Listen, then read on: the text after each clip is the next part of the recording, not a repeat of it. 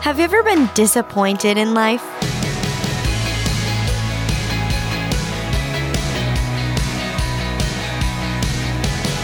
Hi there, I'm Natty Anderson, and you're listening to Unlocked, your daily key to unlocking God's Word in your life. There are a lot of reasons that this world can feel disappointing, so chances are we've all felt that way and other not so fun emotions once or twice in our lives. And that's what today's Devo is actually all about. It's a poem called I Need Your Mercy by Emily Acker.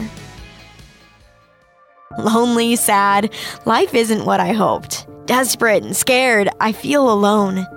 No one is for me, I stand by myself. Many are against me, I can't face them. I need mercy. Need someone to help. I need strength, need to be held. I cannot go forward on my own. I turn now to cry to you, my God.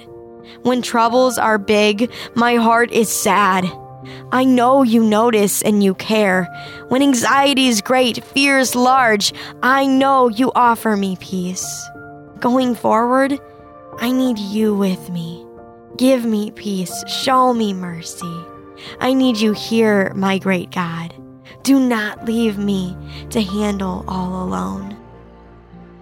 So, let's talk about this poem a little bit more together. Today's poem is written in the style of a lament psalm. Lament is the practice of honestly bringing our hurts to God, and it's a vital part of the Christian life. God knows our hurts, and because of Jesus' death and resurrection, we can freely bring them to Him in prayer. Lamenting reminds us that Jesus cares about our pain, and He's going to do something about it, either now or when He returns to make all things new. Consider taking some time to write your own lament, telling God about the things that have left you feeling hurt, disappointed, frustrated, afraid, or demoralized lately. For more examples of lament psalms, check out Psalms 13, 38, 42, 43, 88, or 130. We all go through times when our problems feel overwhelming and God feels far away. But as Christians, we can know that nothing can ever separate us from God's love. We can rest in this sure hope that because of Jesus' death and resurrection, we belong to God and He is always with us. Do you have any favorite Bible passages that remind you of God's nearness, love, and power in difficult times? Have you ever felt depressed? Depression causes persistent feelings of sadness and loss of interest in activities you once enjoyed. God created the world good, but when humans went their own way against God, the result was death and decay and sickness, including depression. But God has not left us alone in our struggles. He has compassion on us, and He came to live among us and ultimately to heal the world of all brokenness. Because Jesus died on the cross and rose from the dead, we have the sure hope that Jesus will return to restore his creation.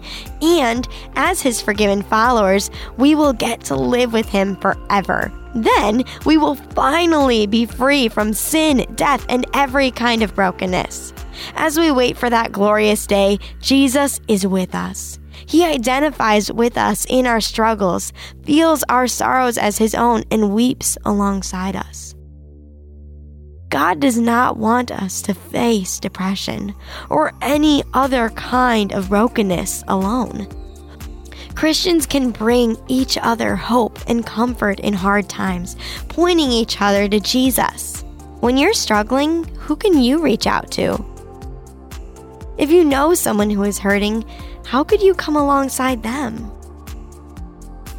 If you have been feeling depressed, who is a trusted adult you can talk to, such as a therapist, parent, pastor, or teacher?